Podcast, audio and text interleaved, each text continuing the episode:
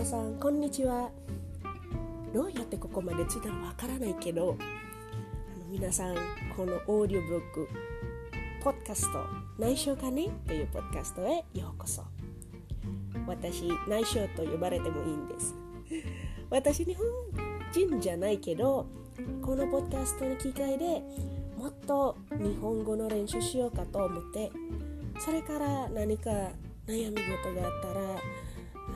あの考え事があったら嬉しいことがあったらこのポッドキャストに報告しようかと思ってそれね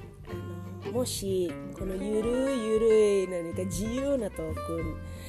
ンがあの皆さんの力になれるならそれはすごく嬉しいなことです皆さんどうかよろしくお願いします。